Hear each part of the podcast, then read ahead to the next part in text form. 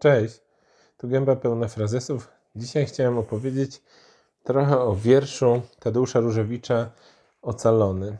Jest to wiersz, który znajdziecie w jego pierwszym tomie, w tomie uznawanym za debiut właściwy, który ukazuje się już po II wojnie światowej, czyli w tomie Niepokój. W wierszach zebranych jest on oznaczony, ma, ma on podtytuł Wiersze z lat 1945-46. Zanim jeszcze coś więcej powiem o tym wierszu, to chciałbym go Wam odczytać. Łatwo go też znaleźć w sieci. Postaram się też go wrzucić na swoją stronę na Facebooku o nazwie Gęba pełna frazesów. Ocalony Tadeusz Różewicz. Mam 24 lata. Ocalałem, prowadzony na rzeź. To są nazwy puste i jednoznaczne: człowiek i zwierzę, miłość i nienawiść, wróg i przyjaciel, ciemność i światło. Człowieka tak się zabija jak zwierzę. Widziałem furgony porąbanych ludzi, którzy nie zostaną zbawieni. Pojęcia są tylko wyrazami: cnota i występek, prawda i kłamstwo, piękno i brzydota, męstwo i tchórzostwo. Jednako waży cnota i występek. Widziałem człowieka, który był jeden, występny i cnotliwy. Szukam nauczyciela i mistrza. Niech przywróci mi słuch, wzrok i mowę. Niech jeszcze raz nazwie rzeczy i pojęcia. Niech oddzieli światło od ciemności. Mam dwadzieścia cztery lata. Ocalałem, prowadzony na rzeź. No i właściwie jest to utwór, który właśnie jeden z tych utworów, który najlepiej podsumowuje doświadczenie wojenne. Jeden z tych wierszy właściwie, który najlepiej podsumowuje doświadczenie wojenne. Wiersz, który opowiada o e, kimś z pokolenia Kolumbów. Mam 24 lata. Właściwie Tadeusz Różewicz, rocznik 1921, jest tutaj jednocześnie na jakimś poziomie podmiotem lirycznym jest człowiekiem, który ma właśnie 24 lata. Jego ocalenie z tego prowadzenia na rzeź to właśnie to ocalenie z okresu II wojny światowej, ocalenie przed, tą, przed tym zniszczeniem, którego dokonała II wojna światowa. I to ocalenie, które wydaje się nie wcale ocaleniem radosnym. To nie jest ocalenie, dzięki któremu mógł dalej spokojnie żyć. Jest to ocalenie, bardzo trudne, bo jest to ocalenie po doświadczeniach II wojny światowej, w trakcie których człowiek i zwierzę, miłość i nienawiść, wróg i przyjaciel, ciemność i światłość zostały ze sobą zrównane. Niektóre z tych pojęć wydają się e, bardzo konkretne, niektóre są pojęciami e, abstrakcyjnymi, niektóre zaś odsyłają nas do doświadczeń innych, do, innych doświadczeń kulturowych.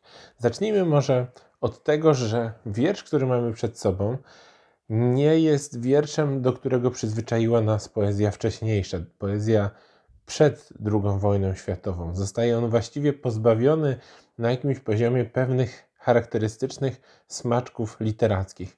Z drugiej jednak strony, nawiązania do wcześniejszej literatury, do kultury wcześniejszych okresów, właściwie szerzej by można powiedzieć, są znaczące. Bo o ile człowiek i zwierzę, miłość i nienawiść, wróg i przyjaciel mogły, moglibyśmy e, odczytywać po prostu przez ich, znaczenie słownikowe, czasami metaforyczne, czasami nie w znaczeniu biologicznym, na przykład człowiek i zwierzę, bo w tym przypadku mamy wrażenie, że przecież to nie chodzi o to, co w nas biologiczne, nie chodzi nam o człowieka jako e, jego organizm, a nie o zwierzę jako, jako organizm zwierzęcy.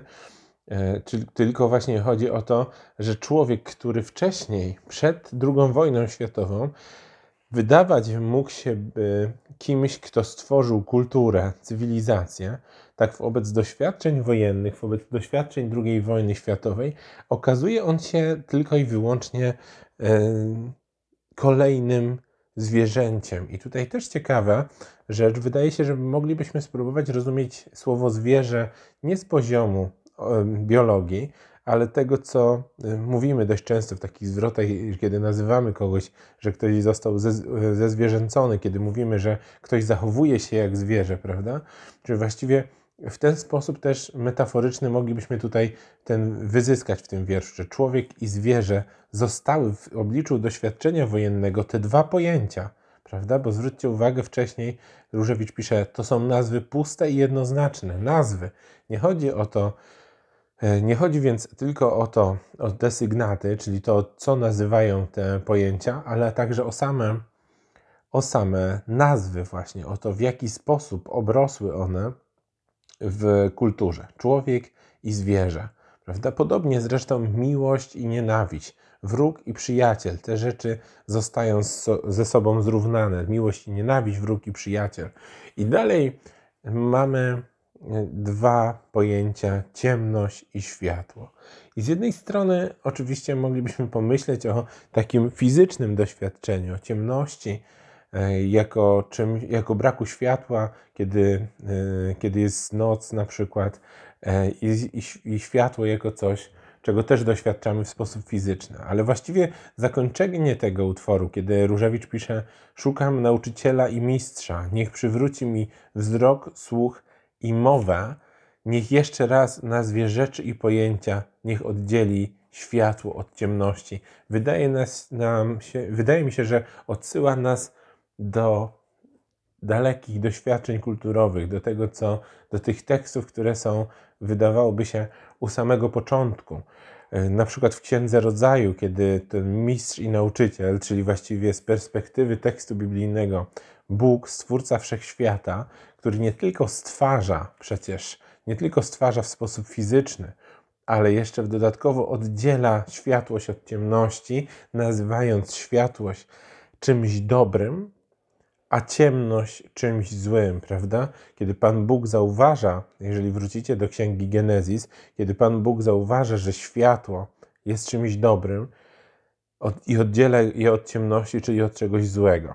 To ten motyw światła i ciemności oczywiście w kulturze nie tylko. Yy, kulturze wysokiej, ale przecież i popularnej e, jest dość częsty. To, że zło wychodzi z mroku, zło wychodzi z ciemności, a światłość, która daje wyzwolenie, pozwala uciec. Można przywołać tutaj by chociażby postaci wampirów, które w, świetle, w świetle słonecznym giną, które ukrywają się w nocy, ale przecież nie byłyby tylko tutaj one same, więc ta, e, ten kontekst tej światła i ciemności wydaje się nie tylko być kontekstem takim rzeczywistym, czyli fizycznym, chciałoby się powiedzieć, czymś fizycznym, ale także odsyła nas do pewnych ważnych, ważnych skojarzeń. I tutaj jest ciekawe jeszcze to, że jednocześnie właśnie to doświadczenie wojny, to doświadczenie, z którego ocalał podmiot liryczny Tadeusza Różewicza, jest takim doświadczeniem, które zrównuje wszystko, która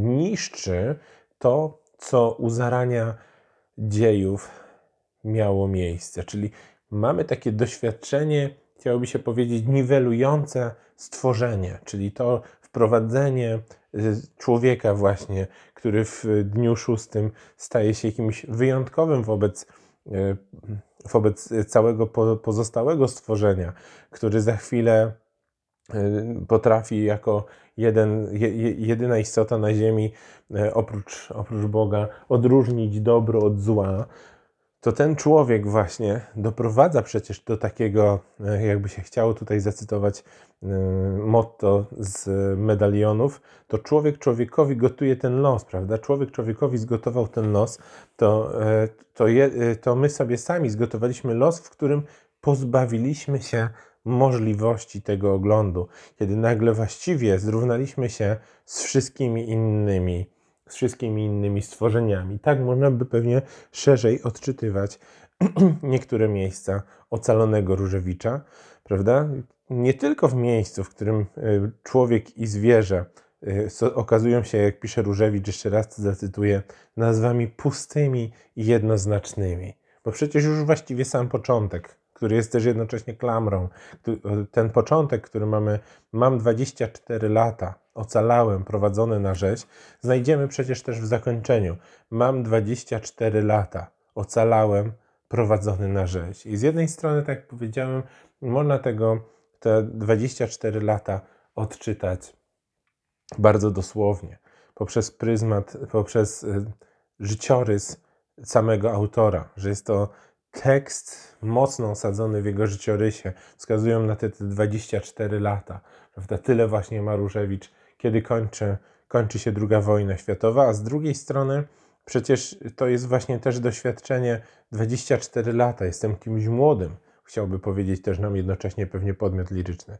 Ocalałem prowadzony na rzeź, więc właściwie zwróćcie uwagę, pojawia się tutaj słowo rzeź, prawda? Czyli coś, e, co raczej nie chcielibyśmy utożsamiać z człowiekiem. Raczej e, w, raczej w takim życiu codziennym rzeź kojarzy się raczej z nie, nie doświadczeniem, które gotuje jeden człowiek drugiemu, ale jednak to doświadczenie II wojny światowej, kiedy kiedy zobaczyliśmy, że człowiek potrafi drugiego człowieka zabijać w fabrykach śmierci, e, że człowiek, człowiek człowieka potrafi, potrafi um, doświadczyć w ten sposób, to pewnie każdy, kto, e, kto był, w, odwiedzał muzeum dotyczące jakiejś II wojny światowej, pewnie niejednokrotnie właśnie zauważył, że najgorsze w tym doświadczeniu, w, tym, w tych wojnach, w, tym, w tej konkretnej wojnie, było też to, że właściwie tych ludzi potraktowano właśnie w ten sposób. Nie chodziło o samo zabijanie drugiego człowieka,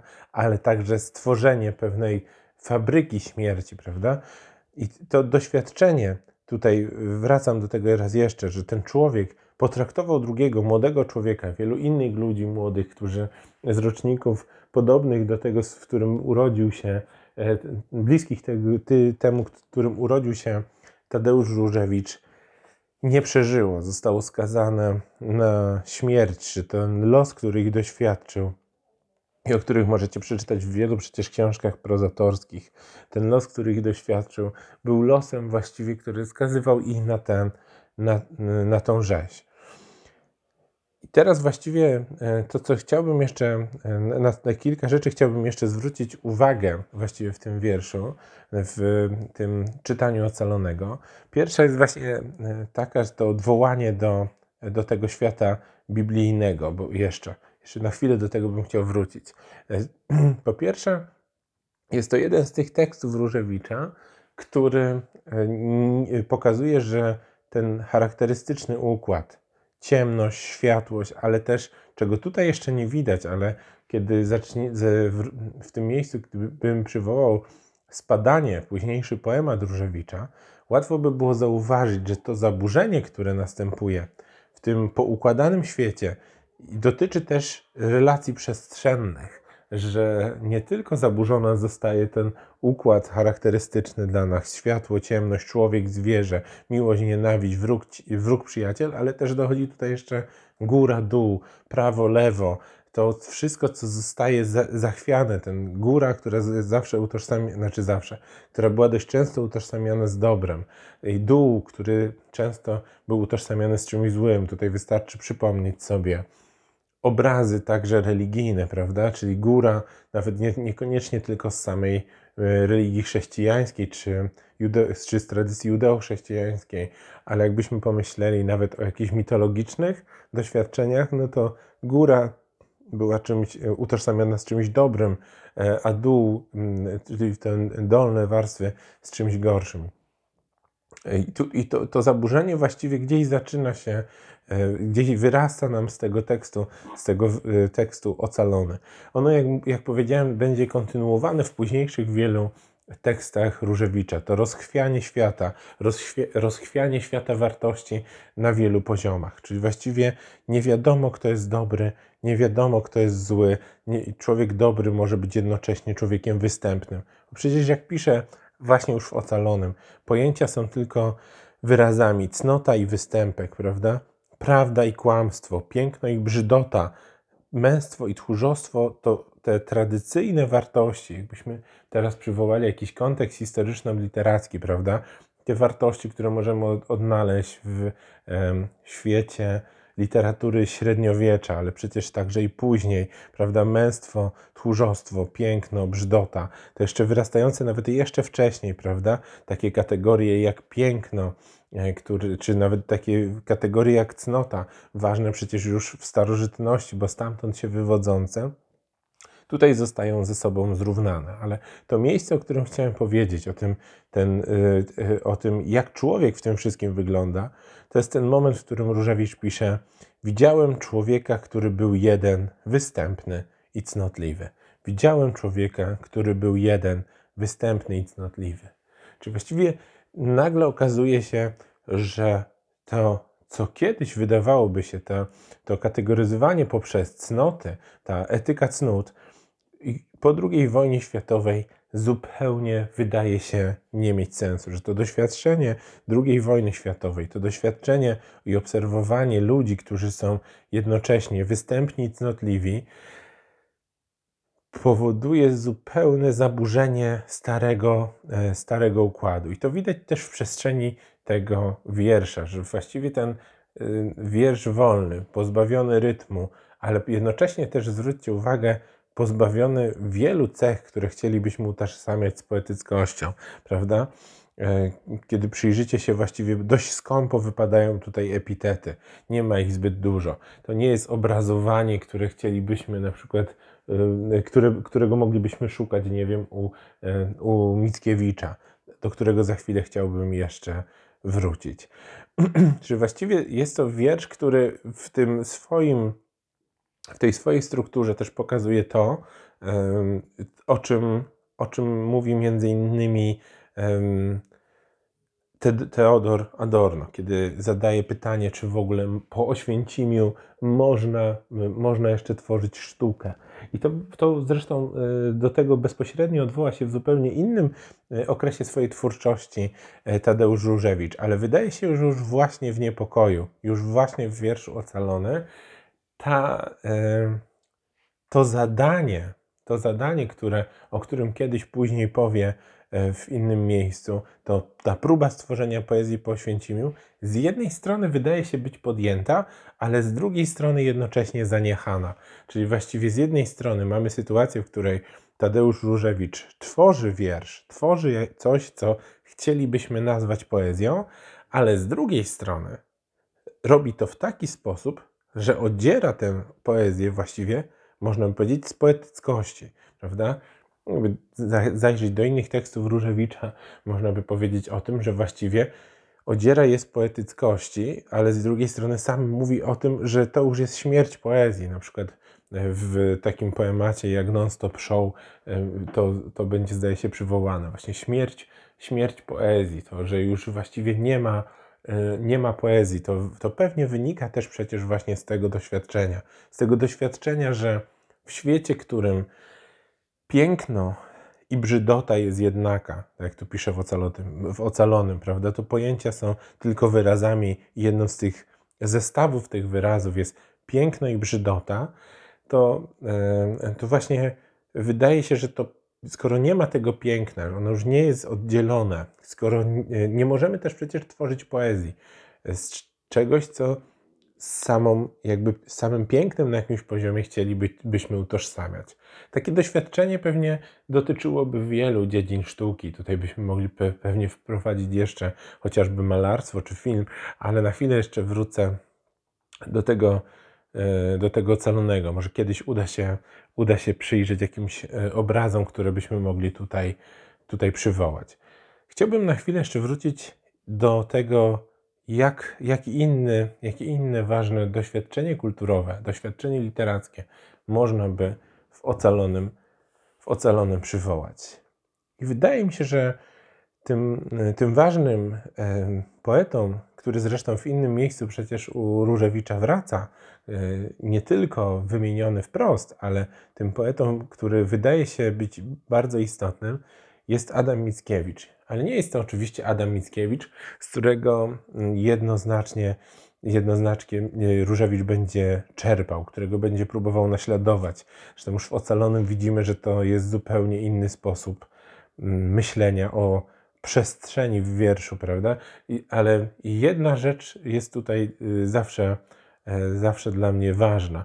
Taka rzecz, które takie przywołanie czasownika ważnego przecież dla, e, dla Mickiewicza, przywołując chociażby tylko wstęp, inwokację pana Tadeusza, prawda? Ten jedne z najważniejszych słów inwokacji. Widzę i opisuję. Ale przecież, e, kiedy wrócimy chociażby do, e, do tego, jaki, po jaki cytat sięga Mickiewicz, kiedy pisze romantyczność, kiedy sięga po cytat, po motto z Szekspira, Widzę gdzie? Oczyma duszy mojej. Tak, jest, tak tłumaczony jest ten fragment najczęściej, to motto, które macie, mamy przed romantycznością, prawda? Zresztą jak zobaczymy dalej w, w tekst romantyczności i w inne teksty zresztą, to zauważymy, że to, to jest istotne dla, dla Mickiewicza. Patrzenie, prawda? Ono w wielu tekstach będzie odgrywało ważną rolę. To widzenie i opisywanie. I wracając do, do Różewicza, do Ocalonego. W całym Ocalonym, krótkim w sumie dość tekście, jeżeli byśmy nie tylko nawet y, przyjrzeli się, jak, ile on miejsca zajmuje na stronie, ale przyjrzelibyśmy się, że te wersy są krótkie stosunkowo, częstokroć mają nawet jeden, e, jeden wyraz, to właśnie ten czasownik powtarza się dwa razy. Co więcej, zostaje wybite do oddzielnego, do oddzielnego wersu. I mamy, oprócz tego mamy jeszcze y, czasownik ocalałem, ale na chwilę zatrzymamy się przy tym widziałem. I Różewicz właśnie tak doświadcza też rzeczywistości. Przywołuje tego, to E, ten obserw te obserwacje, że on widział tak samo jak spełnia na pewnym poziomie to i odnosi się do tej roli, którą, tej obserwacji, którą, do której odwołuje się Różewicz. Tutaj Mickiewicz. U Różewicza właściwie ona nie jest żadnym duchowym, wydawałoby się, doświadczeniem. Właściwie nawet można powiedzieć, że to widzenie nie jest tym widzeniem, prawda, utożsamianym chociażby jak w dziadach, widzenie księdza Piotra, czy nie jest żadną wizją, nie jest żadnym kontaktem ze światem nadprzyrodzonym, czy nawet tak jak w, mm, w, w inwokacji pana Tadeusza, nie jest żadnym kontaktem z przestrzenią, której, która jest odległa. To doświadczenie, ta obserwacja tych innych ludzi, tego y, jest właściwie namacalna. Prawie by się chciało właśnie powiedzieć fizyczna, że właśnie te elementy y, są czysto fizyczne. To widzenie tego, tego człowieka, który był jeden, występny i cnotliwy, obserwacja tego świata, który dookoła. Z jednej strony y, mamy więc taki wiersz, który mówi o tym doświadczeniu wojennym i jednocześnie przenosi to też to doświadczenie wojenne, poza wojnę, że właściwie to ocalenie jest tym, co teraz będzie na tym człowieku ciążyć, że właściwie przeżywa wojnę, ale nie po to, żeby z tej wojny, żeby z tej wojny wyjść zwycięsko, tylko przeżywa tę wojnę i będzie musiał nieść to doświadczenie dalej. Ostatnie Dwie zwrotki chciałbym e, jeszcze, jeżeli tak je mogę nazwać, czy tam ostatnie dwie strofoidy, chciałbym jeszcze raz przeczytać. Szukam nauczyciela i mistrza, niech przywróci mi wzrok, słuch i mowę, niech jeszcze raz nazwie rzeczy i pojęcia, niech oddzieli światło od ciemności. Mam 24 lata. Ocalałem prowadzony na rzeź.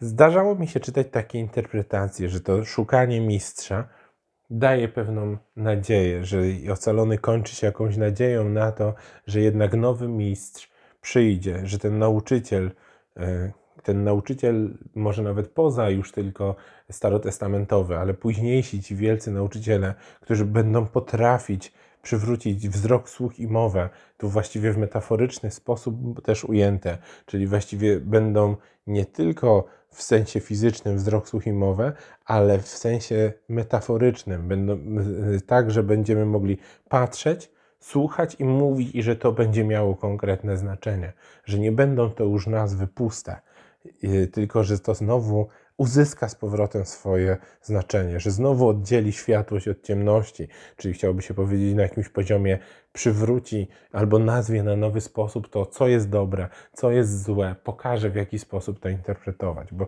zaczynamy po II wojnie światowej, przynajmniej z oglądu e, ocalonego, zaczynamy obserwować świat, który, e, który zlał się w jedno, w którym ciemność i, e, i światłość wydają się nierozróżniane, o czym mówiłem wcześniej. I zdarzało mi się czytać takie, wracając do tej myśli, zdarzało mi się czytać takie interpretacje tych słów, że oto jest to wiersz, w którym pobrzmiewa pewna nadzieja.